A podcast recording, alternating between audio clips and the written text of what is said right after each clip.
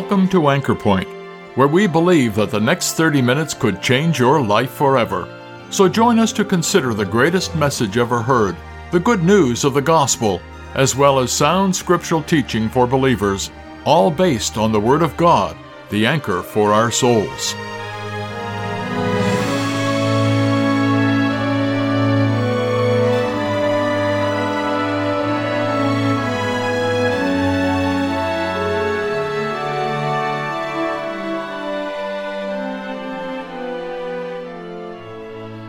Our message today could well be called the Gospel of Ruth, as this Old Testament book not only tells a captivating story of love and loss, but also gives us a wonderful illustration of the tender dealings of God with sinners and His plan for their redemption, the good news of the gospel. For in this story we have a needy soul, an outcast really, and how God moved in a miraculous way to meet her need. A Redeemer was provided to restore her back to the people of God and to secure for her a blessed future. If you are not familiar with the story, our speaker today, Mr. Frank Sona, begins by giving an overview of the storyline found in the four chapters of the book of Ruth. Then, he applies it to sinners today who, though we also have no resources to commend ourselves to God, can be redeemed, saved, by the mighty man of wealth, the great Redeemer, our Lord Jesus Christ. Book of Ruth, chapter 1. You know, God loves pictures. This book is one of those great pictures of salvation. Now we'll look at some scattered verses throughout the book. Verse 1 Now it came to pass of chapter 1 in the days when the judges ruled that there was a famine in the land. So we notice some of these conditions in the land.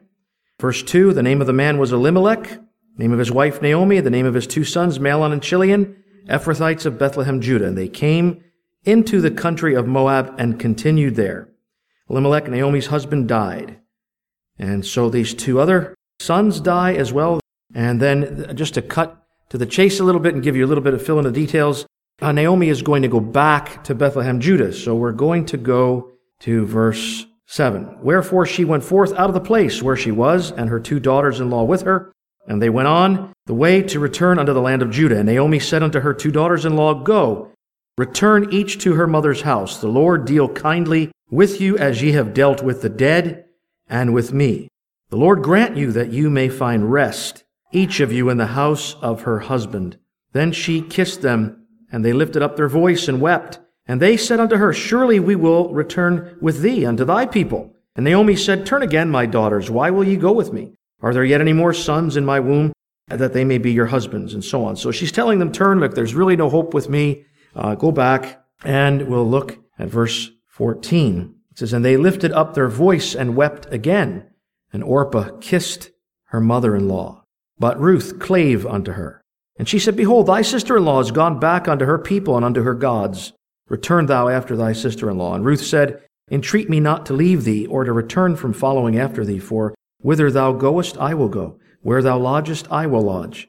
Thy people shall be my people, and thy God my God. Where thou diest, will I die, and there will I be buried. The Lord do so to me, and more also, if aught but death part thee and me. When she saw that she was steadfastly minded to go with her, then she left, speaking unto her. So they two went until they came to Bethlehem. Now we're going to go down to chapter 2, verse 1. And Naomi had a kinsman of her husband's, a mighty man of wealth, of the family of Elimelech, and his name was Boaz. Now she goes, Ruth goes into Boaz's field to glean, to get some food for them. And while this happens, it says here, verse 3 And she went and came and gleaned in the field after the reapers, and her hap was to light on a part of the field belonging unto Boaz. In other words, the Spirit of God tells us this way she just happened to go to the field where Boaz was. But we know that there are things being moved about behind the scenes. That's the point of the story. She meets Boaz, and then she fell on her face and bowed herself to the ground and said unto him, why have I found grace in thine eyes, that thou shouldest take knowledge of me, seeing I am a stranger? Boaz answered and said unto her, It hath fully been showed me all that thou hast done unto thy mother-in-law since the death of thy husband. When was that? That was in Moab. Boaz wasn't in Moab, but he knew. He knew about her even before she ever knew about him. That's what it's saying here, really.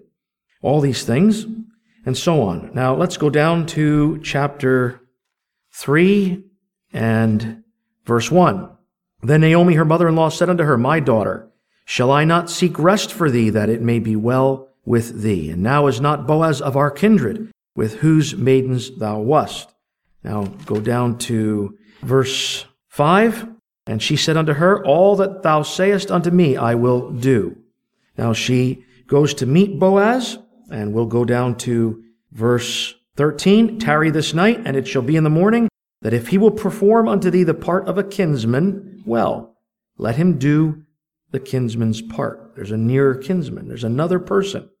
But if he will not do the part of a kinsman to thee, then will I do the part of a kinsman to thee. As the, as the Lord liveth, lie down until the morning. Verse 18. Then said she, this is now Naomi talking to Ruth, sit still, my daughter, until thou know how the matter will fall, for the man will not be in rest until he have finished the thing this day. Chapter 4. Then went Boaz up to the gate and sat him down there. And behold, the kinsman of whom Boaz spake came by, unto whom he said, Ho, such a one, turn aside, sit down here. Let's go down to verse 5. Then said Boaz, now he's speaking to this nearer kinsman who had the first rights to redeem. What day thou buyest the field of the hand of Naomi, thou must buy it also of Ruth the Moabitess, the wife of the dead, to raise up the name of the dead upon his inheritance. A lot of dead there. Emphasis on the dead. It says, and the kinsman said, I cannot redeem it for myself, lest I mar mine own inheritance. Redeem thou my right to thyself, for I cannot redeem it. Verse 9, And Boaz said unto the elders and to all the people, Ye are witnesses this day that I have bought all that was Elimelech's and all that was Chilion's and Mahlon's of the hand of Naomi.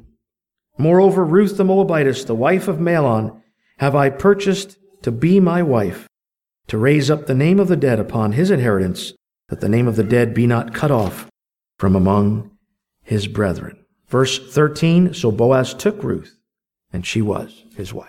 Now, that's all we're going to read there. We could have read other verses, but for the sake of time and for the sake of the story and what I want to tell you tonight, that's all we'll read. Ever hear the expression, she married him for his money? And you look at those women and you say, boy, I can't believe it. She married him for his money. Well, when it comes to this account, while it can be true and is true in the world, yet while Ruth had everything to gain from marrying Boaz, it was the other way around. It was Boaz that was seeking after Ruth in the sense it was Boaz that he first saw her and so on. He looked at her. He asked about her. And while the story moves and we follow the account through, and, and, there is certainly this attraction between the two of them. Now you'll have to fill in the blanks and read the story for yourself. But the interesting thing is this. When we come to this account, it is Boaz that's doing all the work. It's Boaz that's doing the work that's necessary for this woman to be brought into his family. And that is true of the gospel. Here was a woman that was excluded. She was really, because of who she was, what she was, a Moabitess, she was really disqualified, kept out. In fact, the Bible says for 10 generations, a Moabite could not come into the congregation, be absorbed into Israel. For 10 generations, this woman should have been kept out, as it were. But she jumps the queue. She comes in to blessing. How? Because grace overrules. You know what the truth is? By nature, by what we are, by what you are, who you are, you should forever, never mind 10 generations, you should forever be disqualified and kept out of blessing as far as God's concerned. There is no way, shape, or form that a sinner should be able to be brought into blessing because of what you are. God is infinitely holy. God is in heaven. You can never meet his standards. In fact, this woman, while we read of who she is and what she is, now there is one more strike that the sinner has on him that this woman did not have on her. You have sinned against God. Ruth never did that against Boaz. And the things that the sinner does are against God. And yet God moves, despite what you have done against him, to bring you into his family, to bring you unto himself. He moves just like Boaz moved, but infinitely greater in a way. He moves by grace as he extends himself to the sinner, wanting to bring you in. There are vast differences. I'm not going to say there are weaknesses or deficiencies in this story because it is the Word of God, but there are differences in terms of what Boaz did to bring about redemption and in terms of what Christ did to be the Redeemer. So I want to look at just a few things as we go down this story and this, this tremendous account. I've called it simply from the name of shame to the hall of fame. That's really what it is. And here is Ruth the Moabitess with that name, a Moabitess. In fact, as you read this book over and over again, she almost seems to be called Ruth the Moabitess, the Moabitess, the Moabitess. To be a Moabite, that was a scourge. You know, but there's a worse scourge today, and it's universal. It's not limited to a little place outside of where Israel is called Moab by the Jordan River. No, no, it's global. You know what it's called? Sinner. And when it comes to that name, it carries far greater repercussions. Sinner. Because while Moab was a terrible name, the distinction of being a Moabite ended at death. The problem with being a sinner is if you stay that way, it'll be forever. Never stop being it. Sin is a terrible thing. Consequences of your sins, if you're never forgiven, will last for eternity. I don't think people really grasp that. I don't think individuals really take that in. That's why God has moved in such a way. That's why Christ came from heaven to this world to die on that cross, to suffer in that way, because the effects, the danger, and the repercussions of your sins are colossal, are eternal. And only He could do what was needed to take care of the sinner's sin. No one else. And Boaz is a faint picture of that, of what the Lord Jesus is and what He has done. I want you to think, first of all, of the conditions in this book, in this story, very quickly. The conditions of their world and their lives. Pagan society, idolatry in terms of the world of Moab. This is the world that Ruth came from. I want to look at Ruth as a picture of the sinner and Boaz as a picture of the Savior. And as Ruth comes from this world, a world of paganism, idolatry, immorality, a world that had really had stiff-armed God and removed him from their thinking, denied his authority, supremacy, even really to a great extent, his existence. These people created their own gods. They live for their own ideals and ideas. And doesn't that really define and picture the world in which we're in today? A world that has stiff-armed God. A world that has removed the authority of God, the supremacy of God. A world that says our lips are our own. Who is Lord over us? We will do as we please. We will live as we please. And there is no God. And even if there is a God, we will make him what we want him to be. That's the world in which we live. That's good old Canada, USA, North America, the world to a great extent. You know the sad thing? I was thinking of this today. There's no fear of God. There's no respect. There's no reverence. You fear God tonight?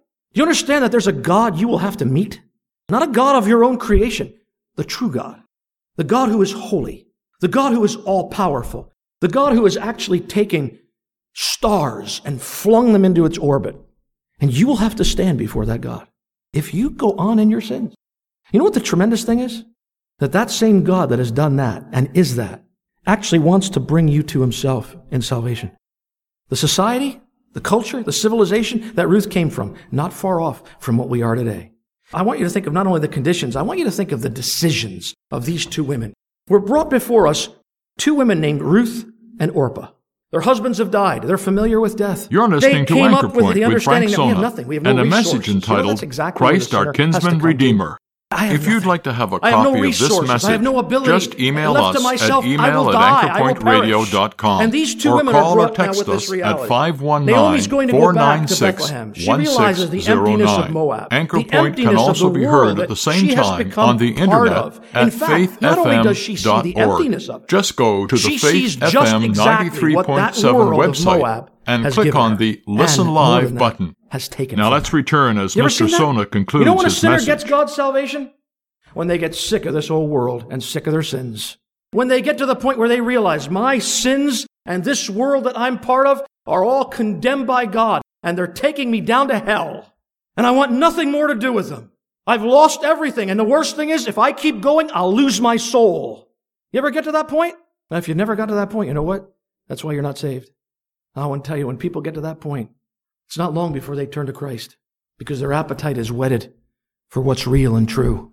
They've been deceived by this world. They've been, they've been kept in their sins, had their hands filled with things that could never satisfy.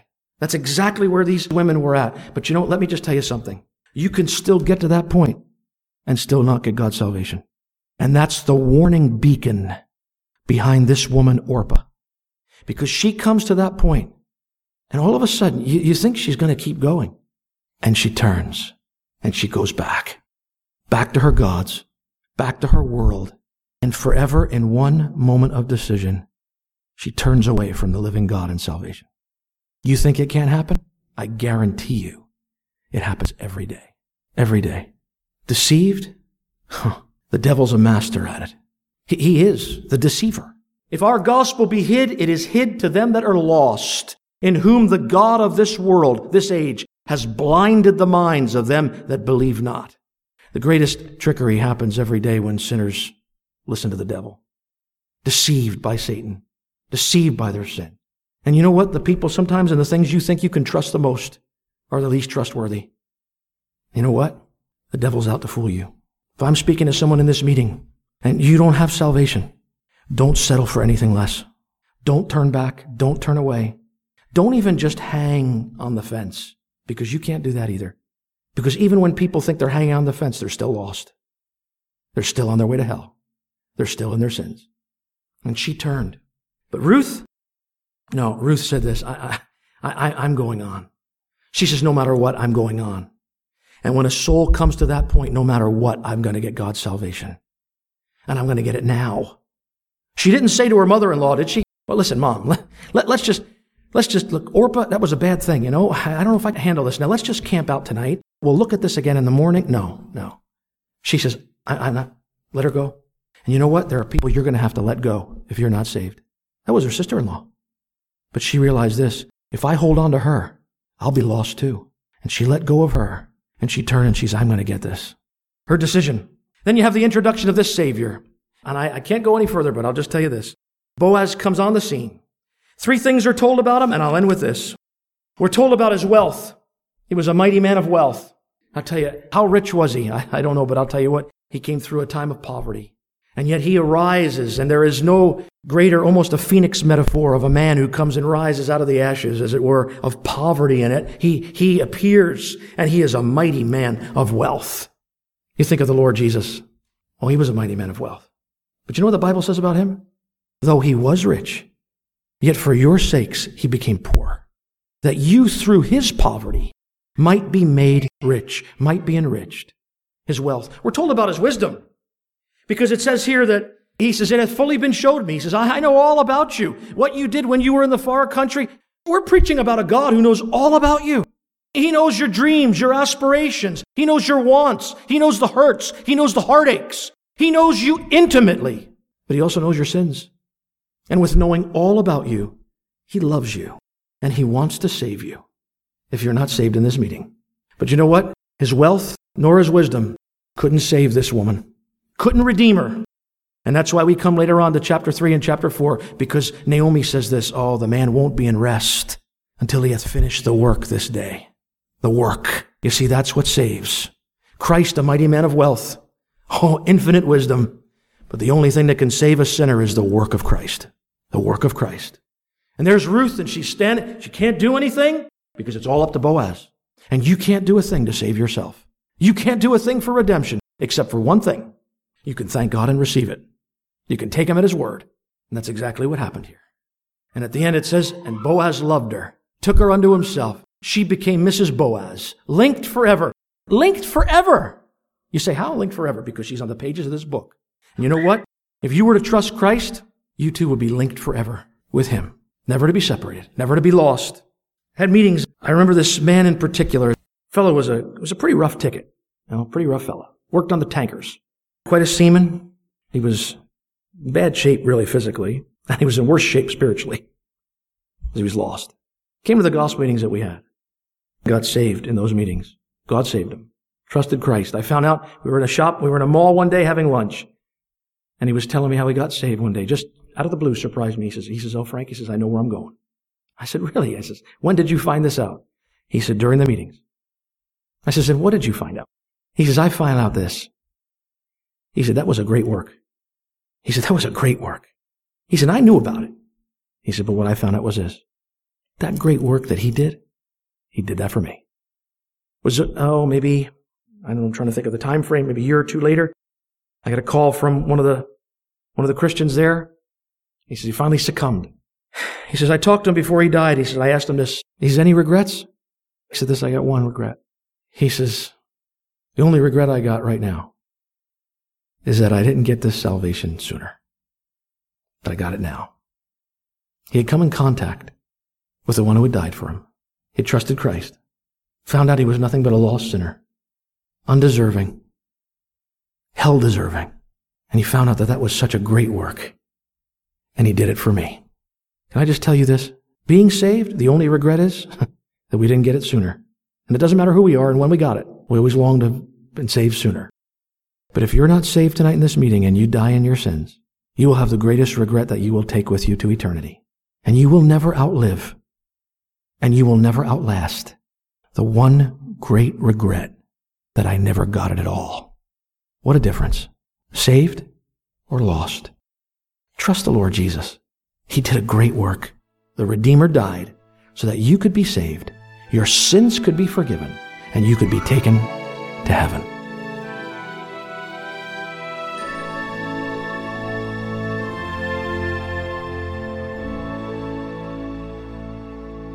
What a wonderful picture of redemption for us today. Yes, Christ is our kinsman redeemer, the only one who's ready, willing, and able to buy us back from our bondage to sin. You see, we also have nothing to offer God. We are actually under His judgment because of our willful and disobedient lives. As Mr. Sona has said, we are far worse than Moabites. We are sinners, and will remain so for all eternity unless we come in contact with the Redeemer. We trust that you will look to Christ today. He has become our kinsman, fully man, and he wants to be your Redeemer. Trust in his work alone, the work of Calvary, to make you fit for God's heavenly home. If this or any of our Bible messages here at Anchor Point has made you aware of God's interest in you, or if you'd like some literature or a visit that would help you understand these important truths, why don't you drop us a line at anchorpointradio at gmail.com? We'd love to hear from you. We're glad you were able to join us at Anchor Point today. Anchor Point is sponsored by believers in Christ who are meeting at various gospel halls. Each of these Christian assemblies holds gospel services every Sunday, as well as other meetings such as regular prayer and Bible studies throughout the week. If you've been challenged by today's message and would like to know more about the truth of the gospel, or of gathering unto the name of the Lord Jesus Christ following New Testament principles, take a look at our Anchor Point website at anchorpointradio.com. There you will find more information as well as the location, programs, and meeting schedules for the gathering center nearest you. My name is Glenn Todd.